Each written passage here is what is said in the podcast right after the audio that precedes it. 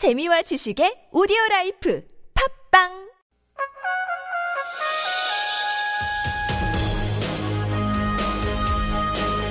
열린 인터뷰 시간입니다. 정의화 국회의장이 추진하는 싱크탱크 새한국의 비전이 출범했습니다. 향후 정계 개편 흐름 속에 어떤 역할을 할지 관심을 모으고 있는데요. 새한국의 비전 원장 내정자죠. 박형준 전 국회 사무총장 연결돼 있습니다. 안녕하십니까? 네, 안녕하십니까? 네, 이제 사무총장직 임무가 끝난 지 한 이틀 지났네요. 그건 좀 잘못된 말씀. 지금 사무총장이고요. 아직까지 하고 있는 겁니까? 네네. 새로 국회의 진영이 이를 때까지 하고 계시군요. 불가피하게 해야 됩니다. 제가 소개를 잘못했습니다. 아직까지 국회 사무총장 맡고 계시군요. 네네. 저는 임기가 끝나서 지금 이제 자리가 비었나 했었는데. 의장님이 이제 임기가 끝났죠. 정의화 의장께서. 네. 알겠습니다. 네. 일단 정의화 전 국회의장이 주도하는 싱크탱크 새한국의 비전 원장 맡을 예정이라고 했었는데, 새한국의 비전, 이 싱크탱크 조직이 뭡니까? 한마디로 말씀드리면 이제 싱크탱크인데요. 그 싱크탱크에도 여러 종류의 싱크탱크가 있습니다. 그 학술적인 싱크탱크가 있고요. 전략적인 싱크탱크 또는 정책을 주로 담당하는 싱크탱크가 있는데, 저희는 이것을 이제 좀 전략적인 싱크탱크다 이렇게 얘기를 합니다. 지난 87년 이후 6번의 이 대통령을 우리가 경험을 해왔는데, 그 경험을 하는 가운데 대통령이 되고자 하는 분들, 또는 되고자 하는 노력은 많았는데, 대통령이 돼서 정말 무엇을 어떻게 구체적으로 할 것인가에 대한 준비를 제대로 하는 경우는 좀 보기 힘들었습니다. 그래서 그냥 이제 대통령이 바뀌면 시행착오나 여러 가지 문제들이 있었는데, 저희가 생각하기에는 지금 대한민국이 대단히 중요한 과도기를 거쳐가고 있기 때문에 다음 정부가 해야 될 일에 대해서 미리 준비를 하고 연구를 하는 싱크탱크들이 많이 필요하다고 생각합니다. 그래서 그 일익을 담당하겠다라는 생각입니다. 네, 박형준 사무총장님 지금 전화 연결 상태가 조금 말끔하지 못해서요. 끊었다 다시 연결하겠습니다. 잠깐만요. 네. 지금 이제 정의화 국회의장이 추진하는 싱크탱크 새한국의 비전이 출범했는데, 현재 아직까지 이제 국회 사무총장직을 박형준 총장이 지금 맡고 있는데요. 물론 20대가 시작이 되면 바뀌어야 되겠지만 아직 20대 국회의장단이 출범하지 않아서요. 19대 때 후반기에 맡았던 박형준 사무총장이 아직까지 맡고 있는 상황입니다. 지금 새한국의 비전 역할에 대해서 싱크탱크 했을 때는 학술적인 싱크탱크와 뭔가 정치적인 실천을 위한 전략적인 싱크탱크가 있는데, 전략적인 싱크탱크라고 설명해 주셨는데요. 박 총장님. 여보세요? 네, 네, 연결이 다시 돼 있습니다. 더 좀 깨끗하게 들리는 것 같습니다. 네. 이제 그 여기서 연구진들이 같이 해서 여러 가지 전략적인 과제라든가 방향을 설정해야겠지만은 대략적인 지금 뭔가 무엇을 해야 될 것인가 과제는 설정되어 있는 거 아니겠습니까?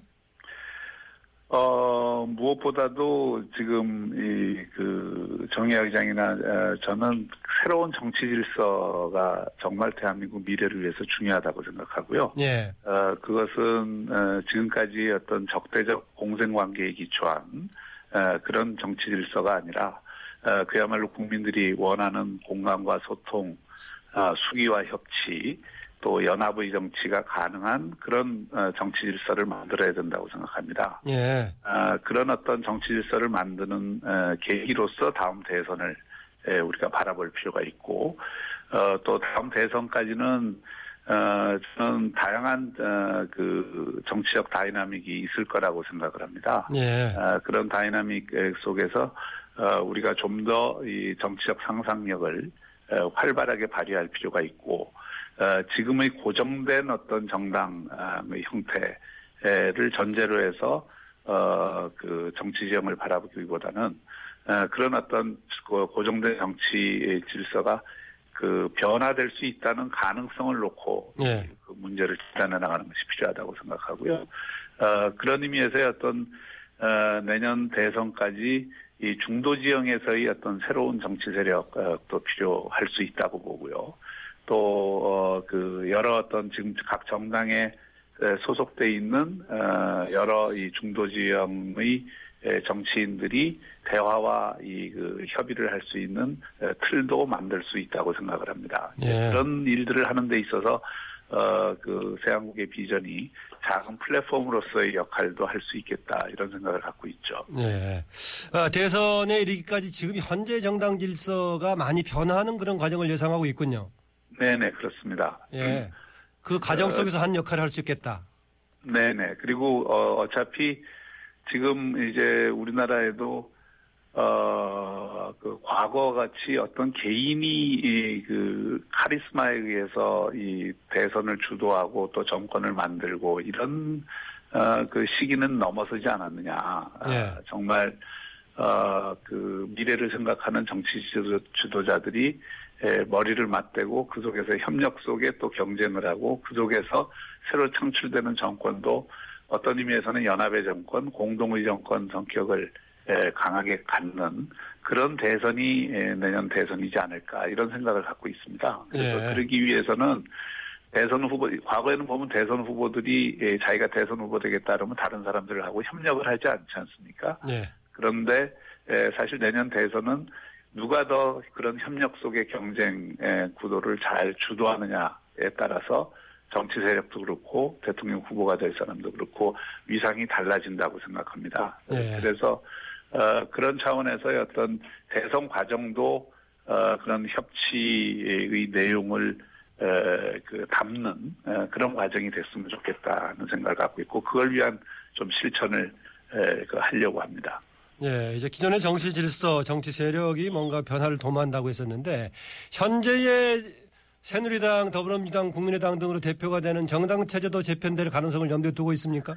저는 지금 정당들이 다 반쪽 정당이라고 생각해요. 예. 한번 4.13 총선을 보면 제일 큰 의미를 갖는 건 국민의당의 출현인데 그것은 이제 과거의 적대적 공생관계를 뛰어넘는 중도지형의 제3당이 나왔다는 데 의미에서는 굉장히 긍정적이지만 여전히 이제 호남 지역 정당의 틀을 넘어서지 못하고 있고 네. 또 민주당은 사실 반새누리당 정서에 힘입어서 수도권에서 압승을 한 결과로 일당이 된 것이기 때문에 사실은 스스로의 어떤 자생력을 갖고 일당이 됐다고 보기 힘들지 않습니까? 네. 새누리당은 새누리당대로 지금 상당히 영남당으로 좀 이렇게 쪼그라들어 있고 그래서 이런 어떤 지형이고 또 각 당 내부를 보면은 상당히 동질적인 요소보다는 이질적인 요소가 많다.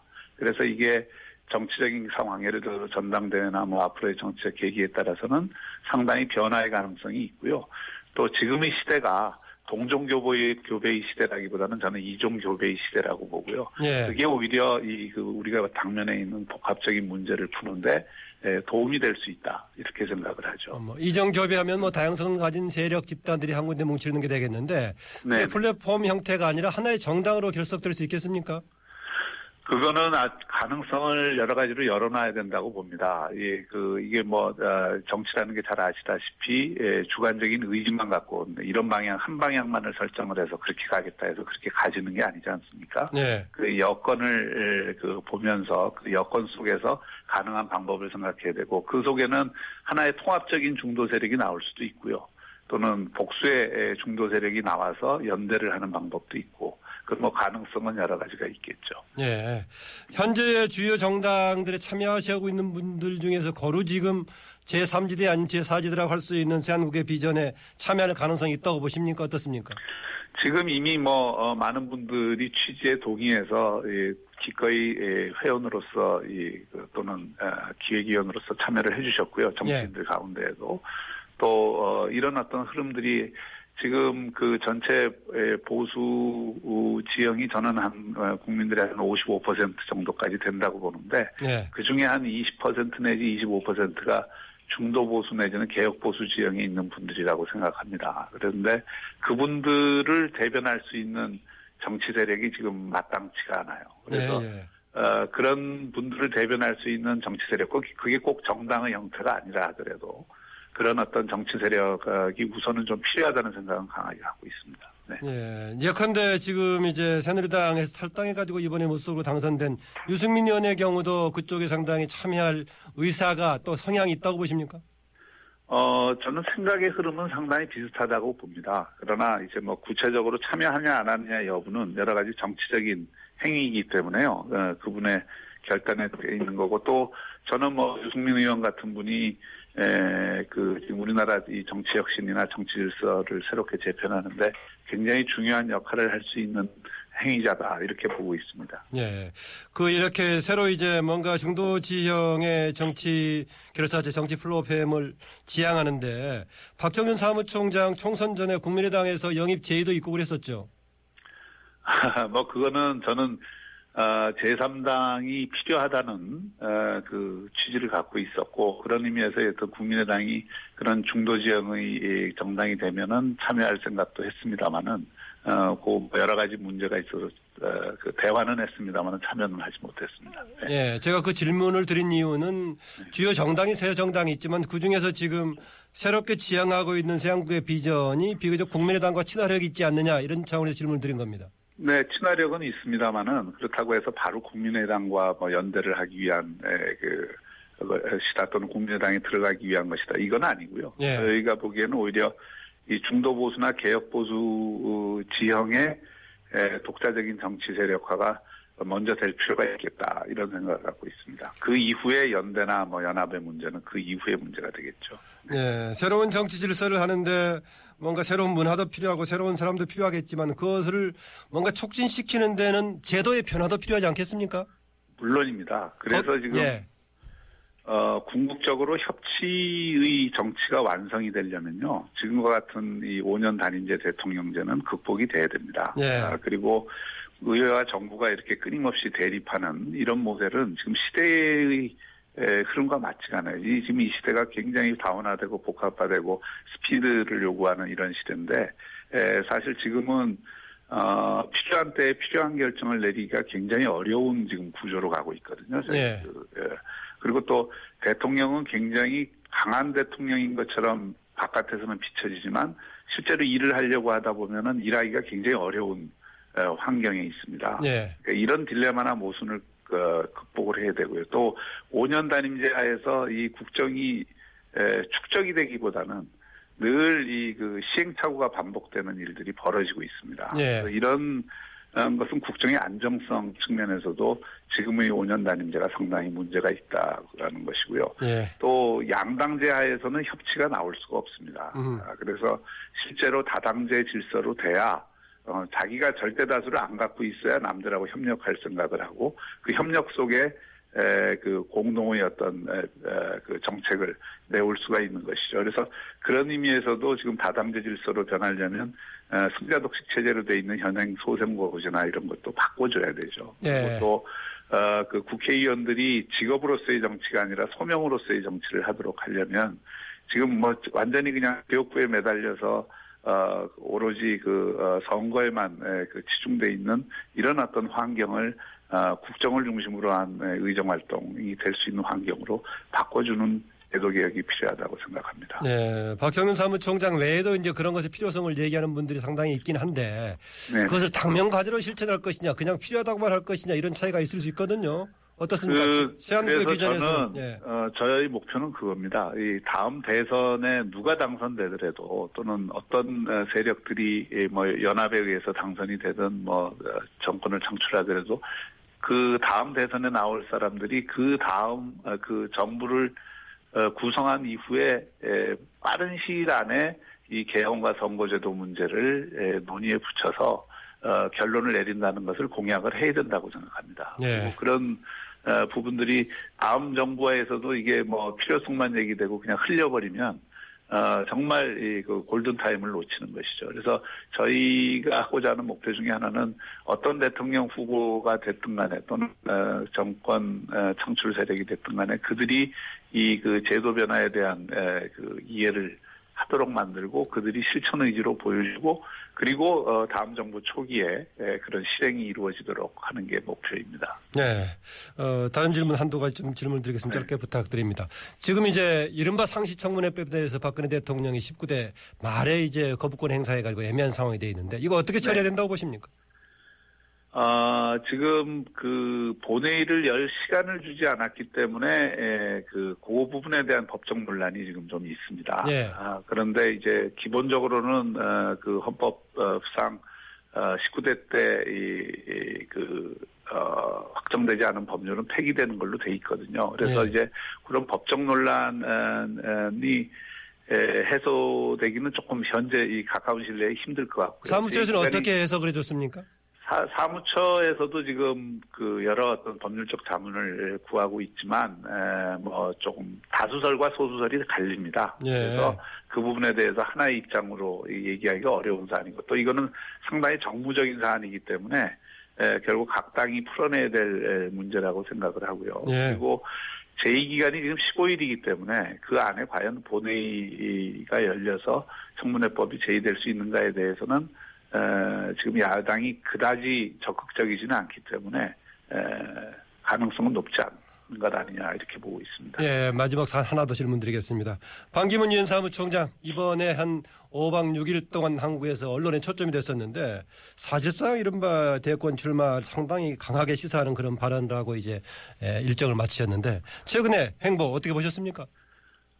분명한 내년 대선에 관심이 있다는 의지 표명으로 받아들여지고요. 특히 지금 그 현재의 대선 후보들이 여야를 막론하고 이렇게 강력한 후보가 없다 보니까 또 국민들이 바라는 어떤 부분들을 충족시켜주는 후보가 그렇게 많지 않다 보니까 반기문 총장이 오히려 부상하는 측면도 있고요. 언론에서 과대 해석했다고 반 총장은 얘기하더라고요. 그렇습니까? 저는 그렇게는 보지 않습니다. 특히 이제 보수층의 입장에서 지금 대한 부재에 대한 불안감이 상당히 있기 때문에 그런 부분들을 메워준 부분이 있다고 생각을 하고, 그리고 이번에 어쨌든 언론 효과도 단단히 봤다고 봐야죠. 예. 이것이 과연 지속될 수 있는지는 앞으로 더 지켜봐야 될 것 같습니다. 네, 오늘 말씀 감사합니다. 네네, 감사합니다. 지금까지 박형준 국회 사무총장이었습니다.